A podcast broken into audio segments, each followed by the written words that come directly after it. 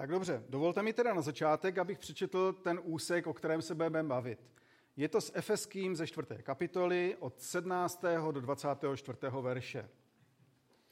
A apoštol Pavel tam Efeským píše toto. Toto tedy pravím a dosvědčuji v pánu, abyste ži, již nežili tak, jak žijí pohané v marnosti své mysli. Mají zatemněné myšlení a jsou odcizeni od božího života pro nevědomost, která je v nich kvůli zatvrzelosti jejich srdce. Otupěli a oddali se bezuzdnosti, aby z nenasytností páchali každý druh nečistoty. Vy však jste se o Kristu takto neučili. Pokud jste jej v skutku slyšeli a byli v něm vyučeni tak, jak je pravda v Ježíši, že totiž máme odložit toho starého člověka, který žije podle dřívějšího způsobu života a hyne v klamných žádostech, obnovovat se duchem své mysli a obléknout toho nového člověka, který byl stvořen podle Boha, ve spravedlnosti a svatosti pravdy. Takže to je verš, nebo to jsou verše, to je text, kterým se dneska budeme zabývat. Možná se k němu ještě několikrát vrátíme. Na začátek eh, víme, že jsme se tady bavili minule i předminule o té jednotě těla. Bavili jsme se tady o tom, jak máme mezi sebou nažívat v rámci církve. Jaké je to soužití v rámci církve. Posledně tady Marek mluvil o tom, že jsme různými údy, eh, pardon, Vítě to říkal, že jsme tady různými údy na tom jednom těle a že když jeden z nás vypadne, tak to neznamená, že ho nahradí někdo jiný, ale to místo tady zůstává prázdné po něm. Je to jako kdyby vám vypadl jeden zub, tak ty ostatní to sice ještě zkousnou, ale vždycky tam budete mít mezeru, kde vám bude to jídlo nějakým způsobem zadrhávat. No a dnes se budeme bavit o tom, že ty jednotlivé údy, které máme v církvi, nejsou vždycky dokonalé. Že každý z nás má totiž svého starého člověka, tu svoji starou přirozenost, které podléhá. A jedině na základě boží milosti můžeme žít nový život v Kristu. A taky, když někdy říkáme, tenhle ten bratr nebo ta sestra je prostě taková nějaká úplně divná a neměla by taková být, nebo neměl by takový být, tak přesto je to součást božího těla a i když ten prst bude nějaký pokřivený, tak tam prostě patří. A nebo ty zuby rostou třeba z někdy trošku bokem, taky tam prostě patří. Potřebujeme je. V Bibli je až s podivem, kolik je tam pasáží, kdy eh, jsou dopisy třeba Apoštola Pavla směřovaný do různých nově založených církví. A baví se tam ne s nevěřícími lidmi, ale baví se s křesťany. Baví se s lidmi, kteří chodí do církve a vytýká jim tam věci, za které eh, bychom možná dneska se, jak to říct, eh, velice styděli a vůbec by nás nenapadlo, že něco takového by mohlo vůbec v církvi existovat. Vždyť si jenom vente, tam je eh, o tom psáno, že tam jsou různá falešná učení, že se povyšují jeden na druhého, že se vzájemně pomlouvají, dokonce vedou soudní spory mezi sebou, ti bratři a sestry. Okrádají se, manipulují jeden s druhým, mají k sobě nelásku, mají sexuální úchylky až toho typu, že tam vlastně jsou nějaké e, sex v rámci jedné rodiny. Jsou to pijani, holdují alkoholu a jiným různým tělesnostem. Možná, že v některých těch věcech se třeba trošičku najdeme. Sem tam, v některých věcech možná ujíždíme. Ale tohle je všecko popsáno v Bibli pro křesťany. To není o nevěřících. Tohle to napomíná třeba zrovna konkrétně apoštol Pavel, ty, kteří uvěřili v Krista. Prostě máme tu tendenci podléhat tomu, co si vyžaduje naše tělo. Jsme tělesní. Bohužel na tomto světě máme tělo a podléháme tomu tělu. Prostě užíváme si života tak, jak je kolem nás. A neustále s tím jako křesťané bojujeme. A poštol Pavel tady v těch efeských říká, měl by být vidět rozdíl mezi tím, že jste uvěřili v Krista a mezi tím, jak žijí nevěřící. Měl by být vidět ten rozdíl. On neříká, vy jste ti dokonalí, kteří všecko děláte správně, a ti jsou ti špatní, kteří všecko dělají zlé, ale říká, měl by být vidět ten rozdíl. Chápu, že ne všechno se vám daří, ale měl by být vidět ten rozdíl. Po obrácení totiž dostáváme novou příležitost. A neznamená to, že máme hned od začátku samé dobré myšlenky a samé dobré postoje. Je to prostě proces. Je to proces růstu v Ježíši. Když se ovšem necháme Bohem vést, pak ten efekt je v tom, že se začínáme měnit. Že některé ty zlé věci, které jsme měli ve svém životě, se začínají napravovat. Že přestáváme ty zlé věci dělat. Když jsme měli třeba s, hodně na mysli mluvení špatným jazykem, třeba jsme používali často zprosté výrazy, tak tím, že žijeme s Bohem, se to odbourává v našem životě. Jestliže jsme měli ty tendence říct, hele, tohle to nikomu nepatří, no tak já si to vezmu. To znamená, měli jsme tendenci něco krást. Tak když žijeme s Bohem, tak tu tendenci už třeba nemáme. Snažíme se prostě z těchto z těch věcí ubírat z těch špatných a přidávat ty lepší. Ale je to proces. Není to hned od začátku. Máme tu velkou milost, že když uvěříme v Ježíše, tak jsme plní lásky k němu. Máme tu první lásku, tu zamilovanost a děláme všechno, co se jenom dá. Já často vzpomínám na svoje první okamžiky, kdy jsem uvěřil v Krista a říkal jsem, pane, tak já teď přestanu dělat ty špatné věci, jenom mi ukaž, co to je, co je ta moje stará přirozenost. A tehdy Bůh mi vymenovával a já jsem dělal tušku a papír a dělal jsem si poznámky. A když už jsem popsal celou tu jednu A4, jak jsem říkal, bože dost, to už je hodně věcí, co bych měl ve svém životě změnit. A v té, v té, v té milosti a prostě v té lásce prvotní jsem říkal, tak já to začnu měnit, teď to do toho jdu a všecko změním, co tady je napsáno. A když jsem se za 14 dnů ohlédl zpátky na ten papír, tak jsem říkal, ano, prostě tohle to jsem začal měnit, ale nedaří se mi to. Zase jsem zpátky v tom a zase jsem do toho spadl. A musel jsem přijít před Krista a říct, bože, já to neumím, já to nedokážu. Potřebuji tvoji milost. A Bůh to změnil. Potom, jak mávnutím kouzelného proutku se to přestalo dít v mém životě.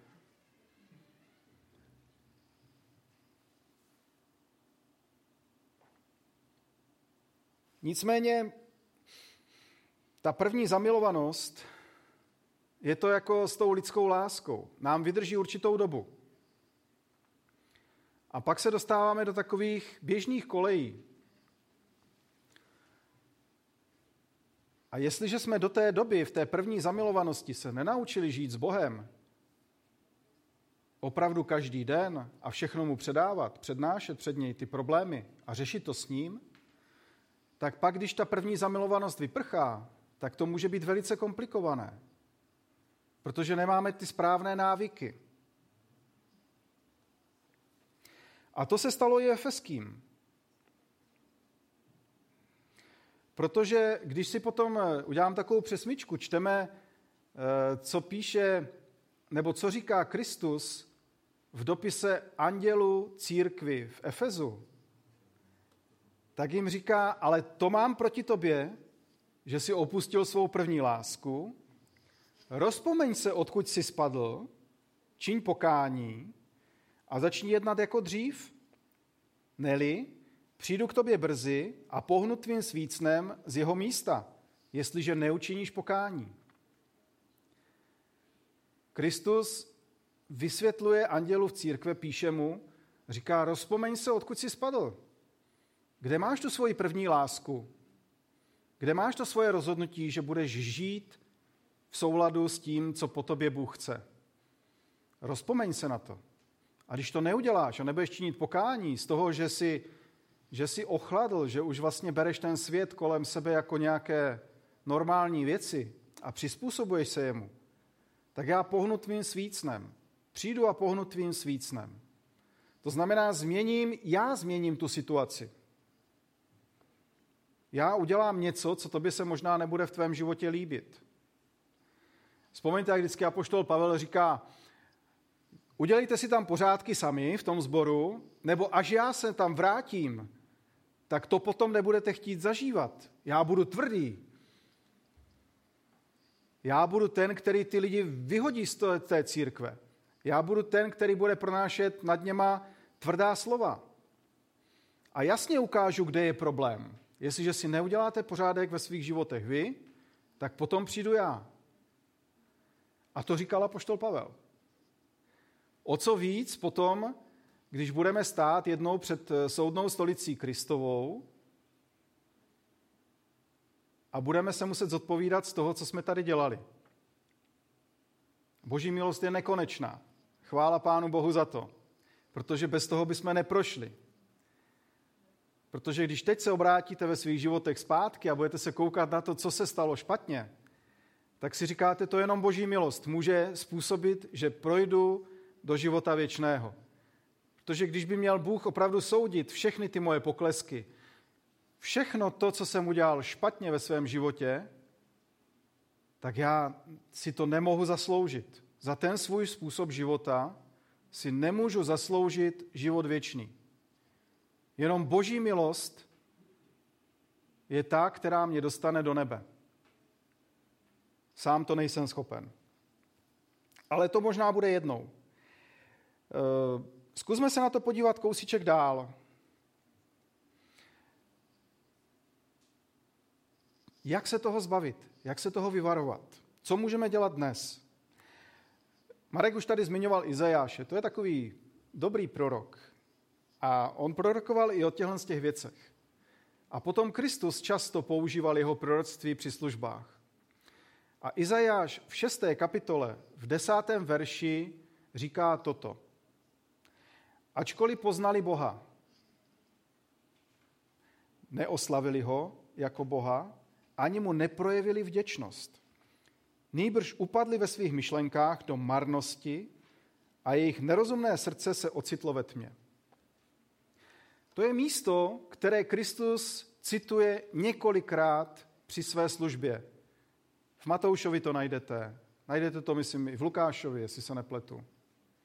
Je to vždycky tam, kde vlastně viděl, že ti lidé mají tvrdé srdce a nepřijímají tu radostnou zvěst, kterou on jim přinášel. A tady říká proč. Oni poznali Boha. Ti židé, ke kterým Kristus mluvil, oni znali Boha. My známe Boha.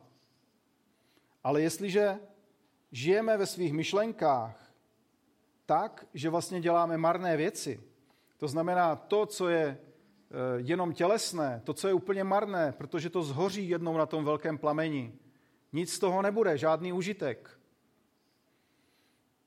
tak jsou nerozumní a ocitli se ve tmě. Někdy si tak připadáme že jsme jako by v té tmě kolem nás a že nevíme, kde je ta cesta, kde je ta správná cesta. Že nevíme, kudy jít. Ale tady je i řešení. Oni neoslavili ho jako Boha, když v něj uvěřili, a neprojevovali mu vděčnost. Oslavovat Boha a projevovat mu vděčnost. To je něco, co jsme tady dělali na začátku. To byly třeba chvály, to jsou modlitby. Možná to vypadá a zdá se vám to, že už je to jakoby každodenní činnost, že to je taková fráze, kterou dělají křesťané. že ty modlitby nevycházejí z upřímného srdce, že to je naučená nějaká básnička, že to jsou naučená slova. No ano, může to tak být. Pokud to tak je, tak to změň ve svém myšlení. Čiň to pokání. Změň způsob svého uvažování. Modli se ze srdce. Z toho srdce, které ovšem nebude nerozumné, které nebude zarostlé tím tučným sádlem, aby neslyšelo boží hlas. Otevři své srdce před pánem a modli se z upřímného srdce. Když chválíš, nespívej jako píseň, ale zpívej ze srdce to, co chceš Bohu říct. To je hrozně důležitá věc, protože naše mysl a naše srdce jsou spojené věci. Tak, jak je na tom naše srdce, tak je na tom naše mysl. A zase, co, o čem přemýšlíme, tak to má dopad na naše srdce. Když přemýšlíme o těch věcech, které jsou okolo nás, že třeba není špatné nějakým způsobem přijít k penězům, není špatné si jít tam někde s kamarády, eh, řádně se opít, no tak to srdce bude obrůstat tím tukem a přestane být citlivé na boží hlas.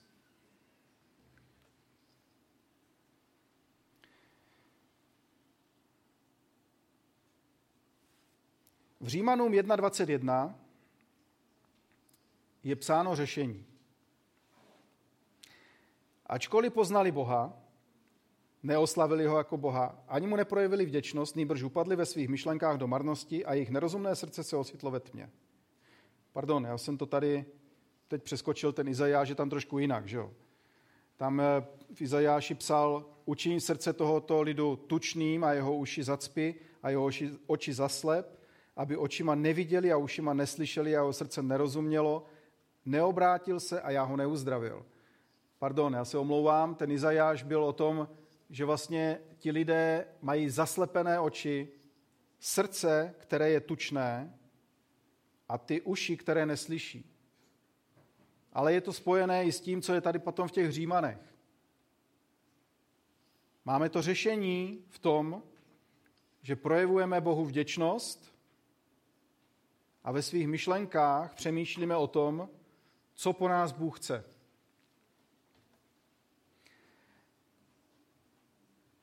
Takže když se dostanu zpátky vlastně k těm efeským, máme odložit starého člověka, jak ke konci píše Pavel, a máme obléknout nového člověka. Už jsme říkali, že ten starý člověk je vlastně naše uvažování. To, že se přibližujeme tomu světskému kolem nás, ale my se máme obnovovat duchem své mysli. Ten duch naší mysli, to je právě ta myšlenka. My máme přemýšlet o těch věcech dobrých, o těch božích věcech, o tom, co po nás Bůh chce. A když to budeme dělat, tak otevřeme své srdce pánu. Je to o našem rozhodnutí. Je to záležitost, kterou můžeme udělat ve svých myslích. Jestliže chceme nového člověka oblékat, a je to proces na celý život, pak to první musíme udělat v našich myšlenkách. To je to důležité. Takže na závěr pojďme se pomodlit za ty věci. Je to podle mě důležitá věc si to uvědomit pro každého jednoho z nás. Je to psáno pro, pro nás, pro křesťany. Pane Bože, já ti děkuji za to, že jsi se mi dal poznat. A že jsem v tobě nalezl milost, abych mohl v tebe vůbec uvěřit. Odpust mi, Bože, že se někdy, někdy uvažuji nad těmi věcmi jenom ve svůj prospěch a nechám se unášet žádosti svého těla. Děkuji ti, Bože, za to, že ty jsi ten, který mě měníš. Ty máš tu moc změnit mé uvažování, moje srdce. Jsem ti za to neskonale vděčný, pane. A nedopust, aby mé srdce přestalo být citlivé na tvého ducha, na tvé vedení. Spoléhám je na tvoji milost, protože vím, že z vlastních sil nedokážu vůbec nic. Nechci už víc dělat skutky podle své staré přirozenosti, ale chci dělat to jenom, co po mně ty sám chceš. Bože, dej mi k tomu sílu, pomáhej mi v tom, protože to je těžká cesta. Ale ty jsi toho schopen. Tak ti za to děkuju. Amen.